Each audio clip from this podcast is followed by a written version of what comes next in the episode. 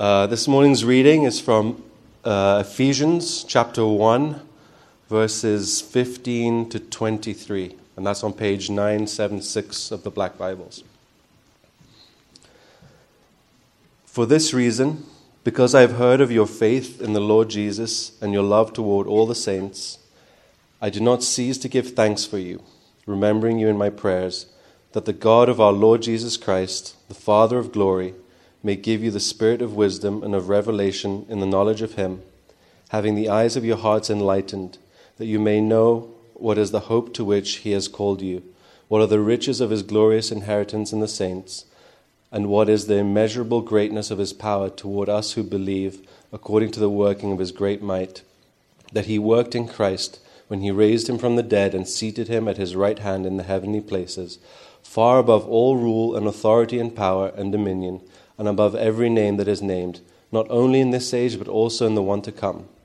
And he put all things under his feet and gave him as head over all things to the church, which is his body, the fullness of him who fills all in all. This is God's word. My name is Ryan Phelps. I serve Grace Point as lead pastor. It is really good to be with you today. So we're going to be back in the back in the book of Ephesians today. If you do not have a Bible, I just want you to know there are Bibles in the back, and you can have one of those. You can take it; it's yours.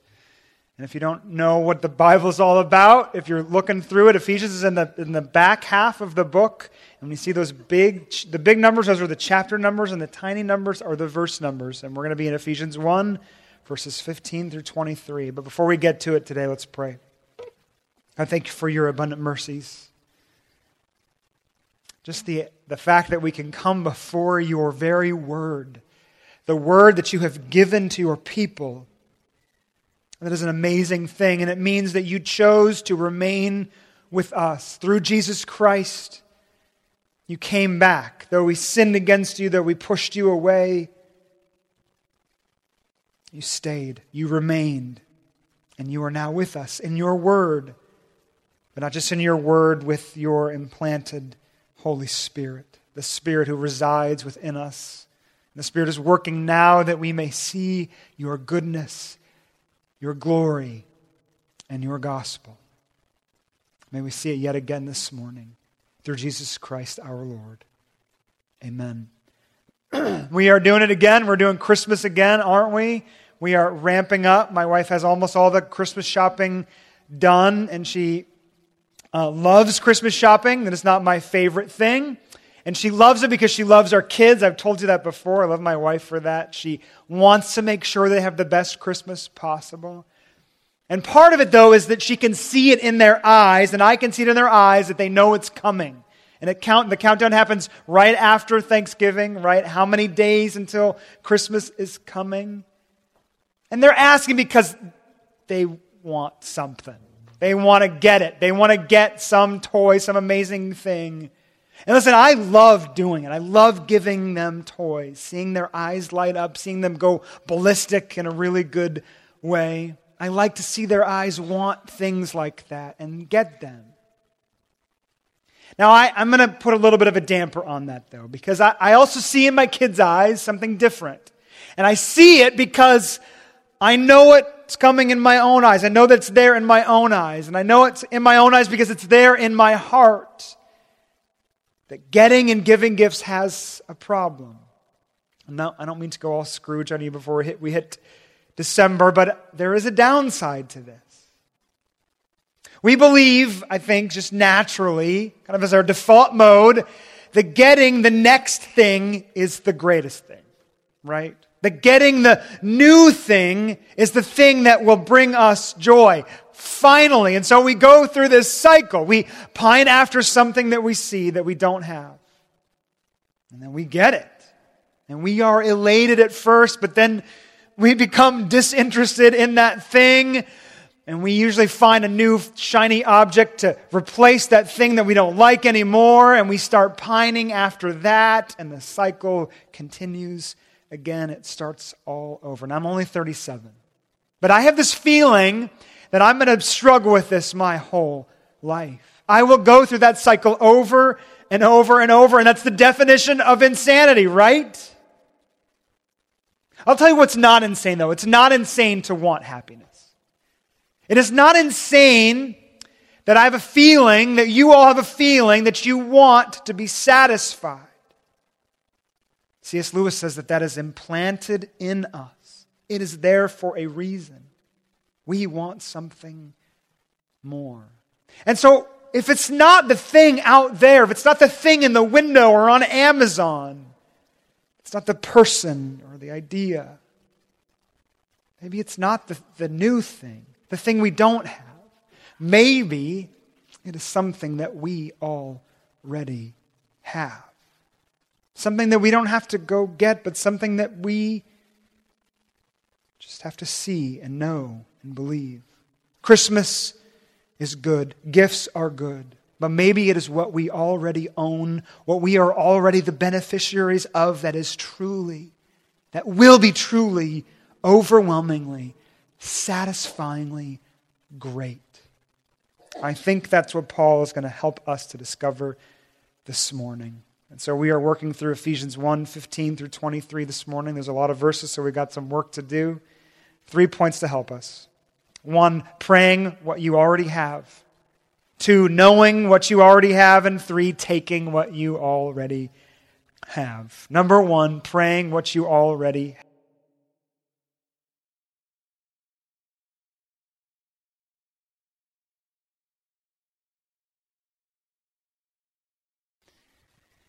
have. For this reason, because I have heard of your faith in the Lord Jesus and your love toward all the saints, I do not cease to give thanks for you, remembering you in my prayers. Let's just stop there. So, what is Paul's opinion of the Ephesian church? He's writing to the church, and what's his opinion of them? Well, he's impressed. He's impressed, and he's mainly thankful. He's impressed and he's thankful for two things that he sees in their life, and it's faith and love. You see that their faith in the Lord Jesus and love toward each other. So it's a vertical and a horizontal. And this means that I think at some level they kind of get what he's already saying. He's referring back to the, the first verses, right? for this reason. That's verses 1 through 14. And he, and he thinks and he knows that at some level, maybe on a simple level, they get it. All that theology, they believe it. They believe it, they trust it, and it's showing this fruit. It's bearing this fruit, and the fruit is love, love for each other. And so Paul's heart is full, isn't it? When you hear him, you can just hear, when you hear his, his words, you can hear in his voice and his heart that his heart is full. His heart is full at their, their faith and their love.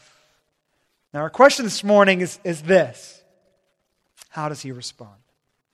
To this faith and love he sees burgeoning up in their hearts, how does he respond? In a really strange, non intuitive way. At least I think so. He prays for them. He prays for them. I do not cease to give thanks for you, remembering you in my prayers. And that's weird, isn't it? That he would pray for them? Okay, maybe it's not that weird. Here's why I think it's weird it's not weird that he's praying, it's kind of weird what he prays for them for. What he is praying. And he prays this he prays that they would know the gospel. He prays that they would know what they already have. Ephesians 1:16 I do not cease to give thanks for you remembering you in my prayers that the God of our Lord Jesus Christ the Father of glory may give you the spirit of wisdom and of revelation in the knowledge of him having the eyes of your hearts enlightened now listen that you may know what is the hope to which he has called you what are the riches of his glorious inheritance in the saints? And what is the immeasurable greatness of his power toward us who believe? Did you hear that? That you may know, that the eyes of your heart may be enlightened. For what? For what? This is the gospel. That's what he's talking about. Now, it's coming in a little bit of a different form. He's describing it a different way. Hope, inheritance, power. But Paul's main hope is that they would spiritually see and know and believe the good news. In other words, he is praying that they would believe something they already have. They've already got it. So a couple years ago, I, I, if you've been with a church less than five years, you're good. If you've been with a church more than five years, you might remember this illustration I'm going to give, this story, but bear with me. It's my favorite one of all time. So one day, I'm sitting in my house and I'm watching TV, and an infomercial comes on. And the infomercial was for the magic bullet. The magic bullet. Do you remember the magic bullet? I actually think that you can get it in the stores now. But at the time, you could only get it if you ordered it over the phone. And so I'm, I'm watching this infomercial about the magic bullet, which happened to be a new, newfangled type of blender. And I'm looking at it going, man, this is awesome. This is the greatest thing ever. How did I exist with this old, this old junky blender over here? I need this new one. I need to have it. And the infomercial ends and the air is kind of let on my sails. And I think to myself, I can't go buy the magic bullet. I don't really need it. And then I stopped. And I thought, and something occurred to me. Wait a minute. I already own a magic bullet. I run downstairs into my basement and there it was, sitting on the shelf, I think with this, with this light coming down from heaven on top of it, this box that had never been open. And I see it and it says in big bold letters, magic bullet on the side, and I'm freaking out. Now, the reason I didn't remember is because when I first got it, my dad had got it for me for Christmas. Think he had sent it all the way from Washington State. And I opened it and I was like, what is this? A magic bullet, okay. Shelf but right at that moment, everything had changed. The magic bullet at that moment was everything. And so I grabbed it, I ripped it out of the box, and I just started blending everything I can find bananas and olives and whatever.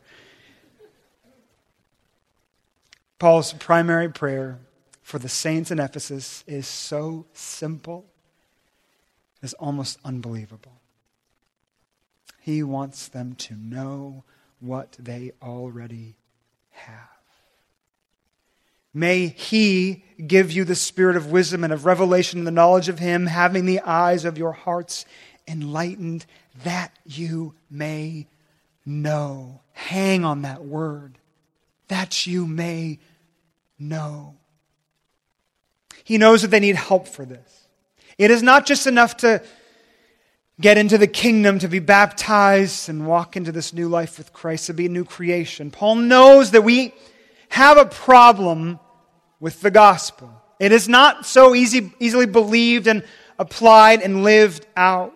He prays for them that they would know it completely, fully, comprehensively. I can think for at least four reasons, four things that happen to us when we become Christians, four reasons that we need to be prayed for, that we need to pray for the gospel. The first is simply that we forget it. Like I forgot about the magic bullet. We easily forget the good news of the kingdom. I think about World War II. So when the newspaper, when it came through and Hitler was dead and they signed the treaty and the war was over, it was a new day.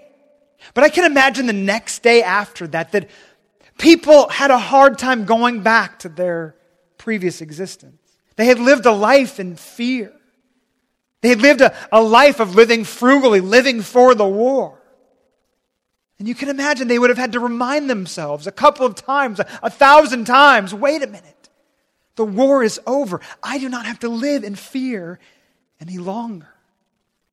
Christians forget easily what has saved them. We forget that the victory over sin and death is won. We forget that we have been adopted by our true Father, and Paul prays that they would remember. We also struggle to believe it. Maybe that's hard to believe, but it's true. We do not believe the good news fully, not when we first hear it. We believe enough, but our faith is feeble, it is weak. Paul prays that our, our faith would be strengthened. Doubting is normal. Doubting the total, unmitigated, unmitigated love of God for you is pretty normal because our default mode is what? It is works righteousness. It is looking for the next best thing. It can't be Christ. He can't be the greatest thing. I've got to earn my own way. To go from earning your way before God and others to living by His grace alone, that is not an easy transition. Tim Keller likes to say that the gospel is kind of like a, a quarter in a soda machine that gets stuck halfway down. And you take it and you hit it and you push it around until the quarter drops. That is like the gospel. Paul prays for his people, and we are to pray too because the coin has not yet dropped totally. It is still dropping. I think Paul also prays because they do not yet believe in the gospel's power and potency. The gospel's power and potency. We do not believe as a people that what Paul says in Romans, Romans 1, that the gospel is the power unto salvation.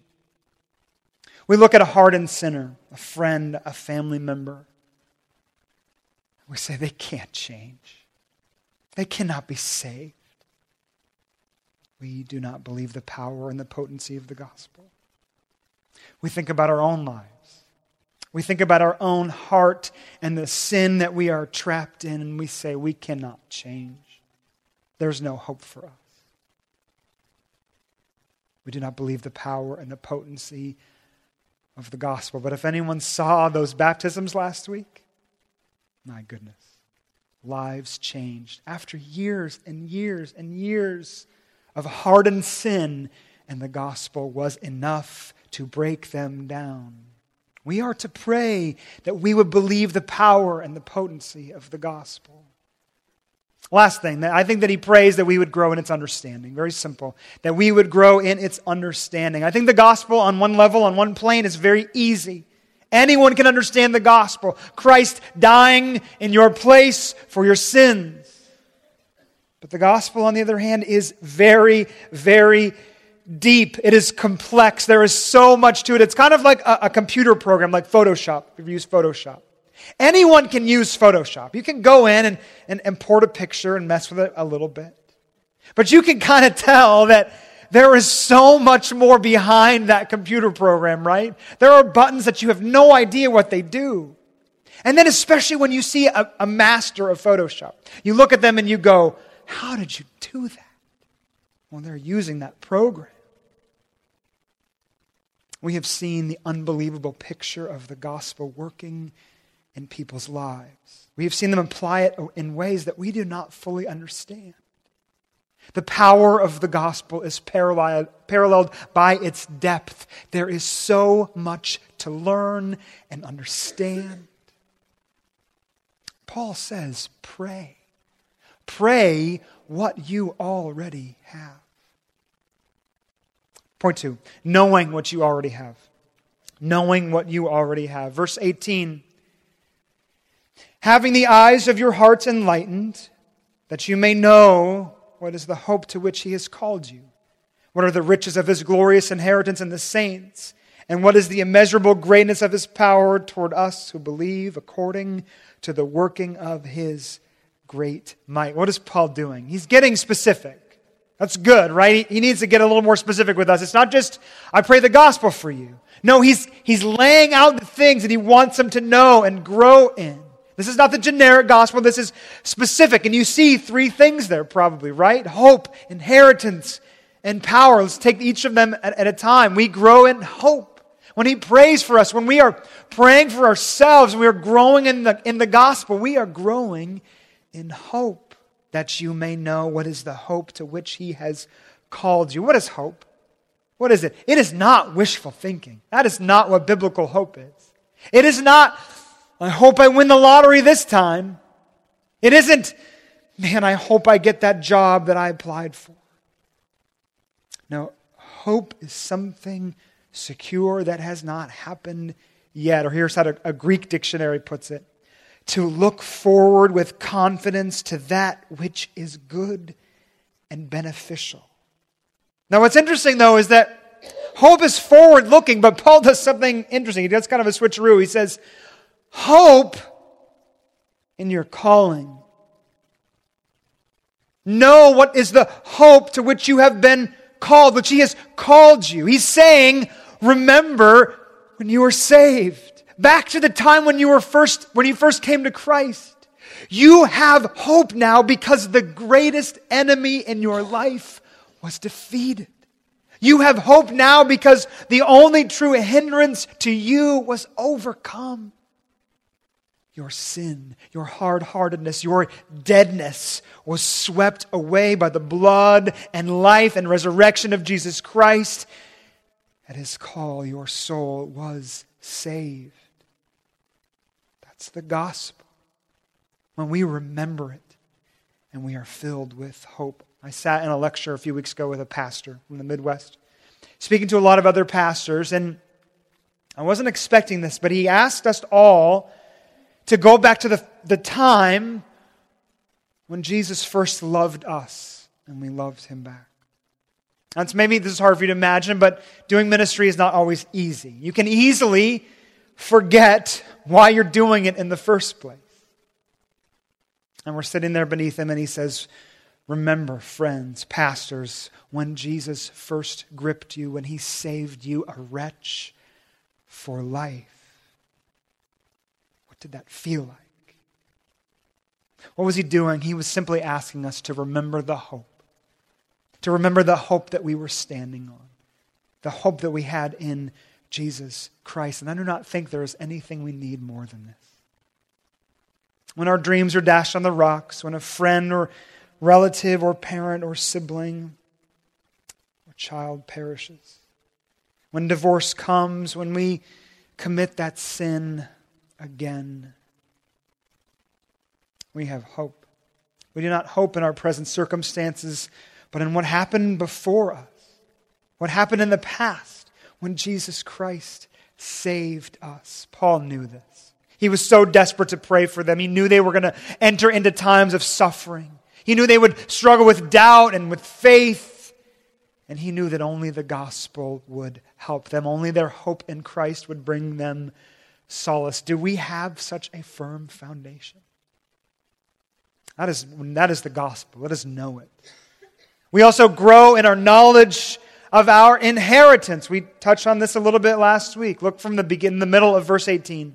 That you may know what is the hope to which he has called you, what are the riches of his glorious inheritance in the saints. So if, if our hope is in Christ past, that we are hoping in our calling, that we have been saved by Him, our hope is also forward looking to our inheritance, to the riches of His glorious inheritance. We look forward to a glorious life with Him everlasting. So we do not hope in some disembodied existence in heaven, floating on the clouds with harps standing in rows and rows of people singing horrible worship songs. That's not what it's going to be like. What God promises in the gospel is something truly to be hoped for, more than any earthly treasure. John Stott says it this way He says, Exactly what it will be like is beyond our capacity to imagine. But that makes me want to imagine, doesn't it? That makes me want to do it. And Paul is telling us, he's, he's saying, I'm praying for you that you would kind of know it. It's probably like the fact that I'm not a billionaire, but I can kind of imagine what it's like to be a billionaire. We must pray what it will be like, what it will be like to stand glorious in heaven, perfectly conscious, perfectly complete, perfectly happy. We are told that we will see Him. That's what the Bible says. Face to face, we will see God in Christ finally and we will be with him forever. We are told that to see him, we will receive new bodies, perfect bodies, no more bad eyesight, no more stomach issues, no more cancer. And we, will talk, we are told that we will exist together in perfect harmony. No more infighting. No more being annoyed with each other. No more awkwardness. No more pain. C.S. Lewis wrote in The Weight of Glory this. He talks about, he's going to talk about the, the physical things that we experience on earth and how even those things can be overwhelming. He says, the faint, far off results of those energies which God's creative rapture implanted into matter when he made the worlds, they are what we now call physical pleasures, the faint, far off results. And even thus filtered, they are too much for our present management. So, the physical things, the things that God gives to us by His grace, even the physical things, the earthly things, they are often too much for us to understand and feel, and they are so overwhelming a piece of music, a rapturous sunset, a glorious plate of food. And then he goes on, he says, What would it be to taste at the fountainhead, that stream of which even those lower reaches prove so intoxicating? Yet that, I believe, is what lies before us. The whole man is to drink joy from the fountain of joy. Now, that's too lofty, that's too intellectual. Listen to Joni Eareckson Tada. She has been in a wheelchair as a quadriplegic for 49 years and she longs for her inheritance. She says, I get so excited thinking about how Jesus and the Father and the Holy Spirit are anticipating on tiptoe that wonderful day when we, the bride of Christ, spotless, pure, and blameless, will join them and swim with them in their river of pleasure. I rejoice in that hope, the hope of God's being glorified in Himself and our getting a chance to join Him. Paul prays that we would know our inheritance now, that we would begin to feel what Joni Eareckson Tada and C.S. Lewis felt at the end of their lives. Last thing he says I pray that you would know the power. I pray that you would know the power. Look at verse 19. And he's, he's saying that they would know what is the immeasurable greatness of his power toward us who believe according to the working of his great might that he worked in Christ when he raised him from the dead and seated him at his right hand in the heavenly places, far above all rule and authority and power and dominion, and above every name that is named, not only in this age, but also in the one to come. Hope. We hope in our calling that we have been saved. We hope in our, in our inheritance, the life that is to come. What joins those together except the power of God? The same power that raised Christ from the dead, seated him at his right hand, and made him head over all things. That is the power that keeps us, sustains us, and will rush us into eternity. And, and we have to think of this power in contrast with something, in contrast with evil, darkness. We cannot personally stop death. We cannot personally suppress evil, but God in Christ can, and He did. John Stott writes, For if there are two powers which man cannot control, but which hold him in bondage, they are death and evil. Man is mortal. He cannot avoid death. Man is fallen. He cannot overcome evil. But God in Christ has conquered both. And therefore, He can rescue us from both. This is power for us. Paul prays for power for his people. We do not feel often like beneficiaries of this power, do we? We feel like we are out adrift, that we are left alone without shelter, without help, without comfort. But God is there. Paul wants us to know that God is there. I think about one of the first facts I learned as a kid. It's an amazing thing that someone told me, hey, you know you're going a thousand miles an hour right now? Oh, yeah? He says, yeah, because the earth is spinning, it's rotating at a thousand miles an hour.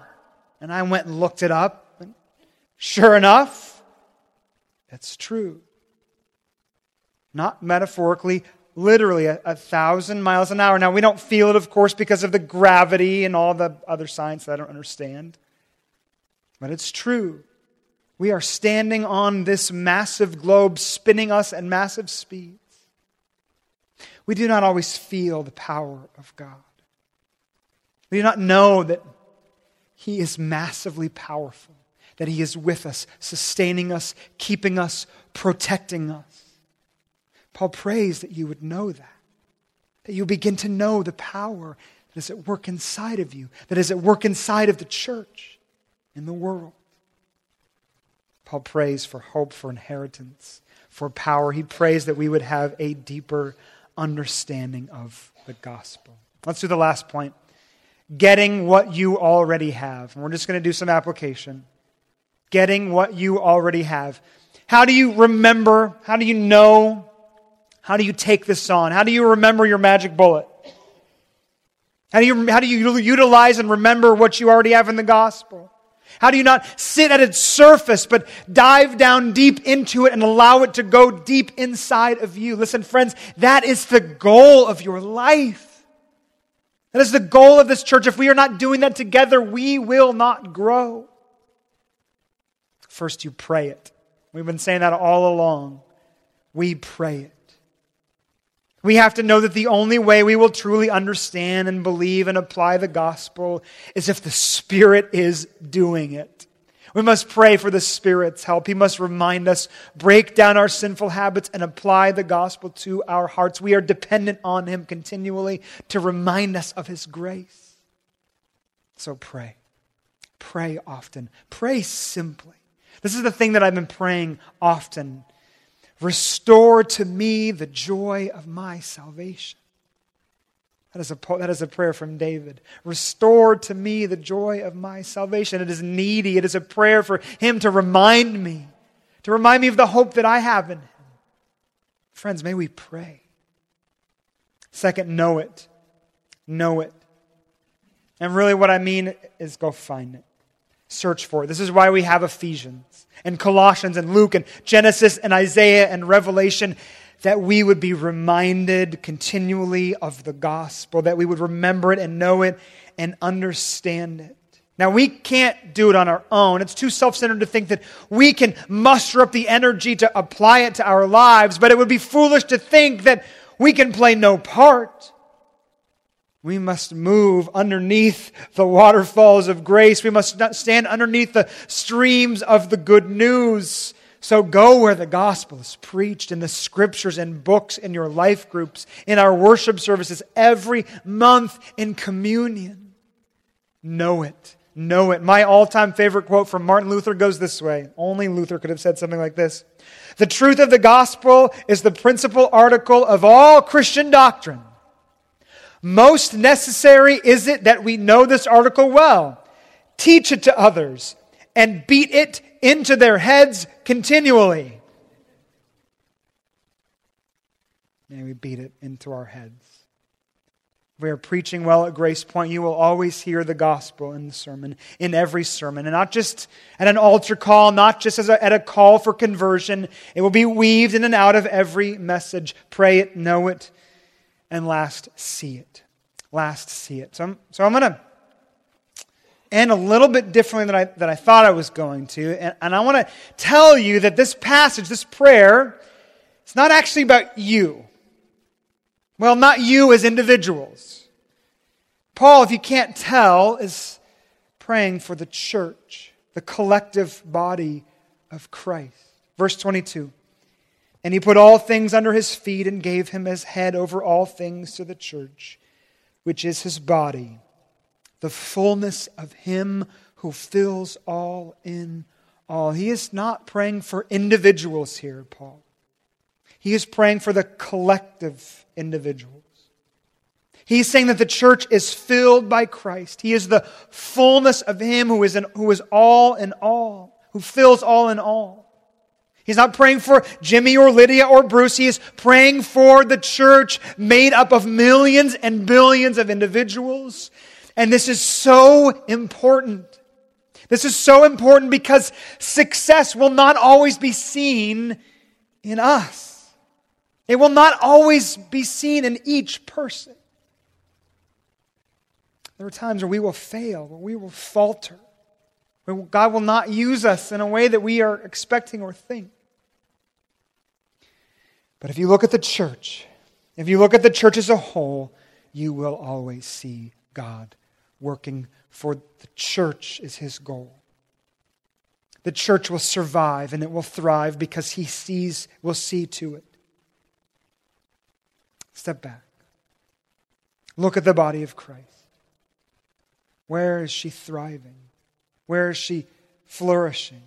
Even if your life is not going the way you planned it, even if you do not accomplish everything you wanted, look to the church of God. See Him working. See Him working the gospel out in people and churches and denominations and mission, missions agencies and college groups in different countries. Did you know that the, the most of the gospel work is not happening in America right now? It's not happening in the West, in Europe. There are amazing things happening in the East, in Asia in South and South America. God is doing astounding things. May we look to them and see God working. May we see Him working with His great power to remind the church of the gospel. Friends, Jesus Christ has died. And he did not die for no reason. He died so that we would know the gospel, not just be saved, but know it in all of its beauty and complexity and glory. What he has already given us is everything we need. May you remember that this Christmas season and your whole lives for the sake of his glory and for our joy. Let's pray. God, Heavenly Father, I am first drawn to say that maybe some people in this room do not yet have the gospel. They do not have this thing that Paul is praying for his people. They are on the edge or they are way out on the shore and they're looking into this thing and they're saying, I, don't know. I don't know if I want that. Would you give them a heart to want it? And for those who are right on the edge, would you give them the strength and the faith to fall into your arms?